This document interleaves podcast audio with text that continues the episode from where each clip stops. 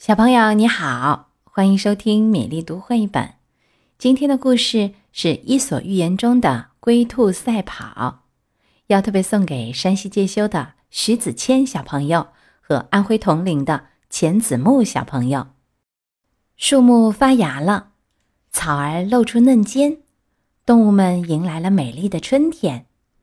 这天，猴子想了一个主意，让跑得最快的兔子。和走路总是慢吞吞的乌龟来一场赛跑，那一定很有趣。猴子画了一张大海报，贴在大树下。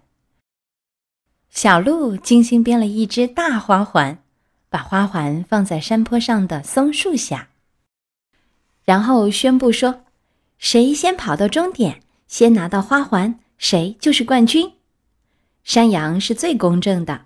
被所有的人推选为裁判员。比赛快开始了，乌龟认认真真的做着准备运动。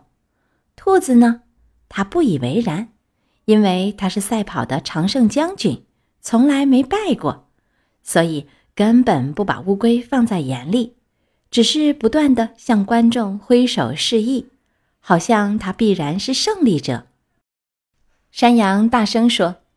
请乌龟与兔子就位，在一片笑声、欢呼声中，兔子像离弦的箭一般飞跑出去，一眨眼就冲到了半山腰。乌龟可就惨了，一步一步慢慢的爬，半天才离开起跑线一点点远。兔子来到半山腰，回头看了看，心想：这乌龟爬得太慢了，我在这歇一歇。睡个觉再跑都不迟。于是，兔子在半山腰的绿草丛中睡起觉来。乌龟动作虽慢，可一点儿也不松劲儿，一步一步向前爬。它不断的给自己打气，坚持到底就是胜利。渐渐的，它爬上半山腰了。慢慢的，它越过白兔睡觉的地方了。爬呀爬呀，他已经把睡大觉的兔子甩到后面了。爬呀爬呀，他快接近终点了。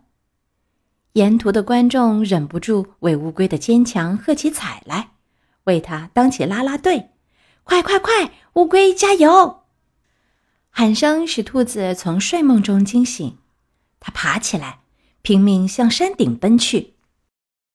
可是已经太迟了。在大家的欢呼声中，乌龟首先到达了终点。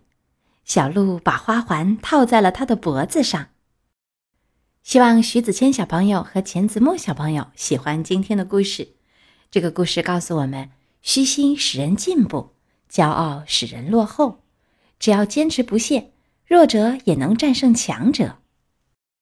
接下来，我们读一首加拿大诗人丹尼斯里的诗歌《进城怎么走法》。进城怎么走法？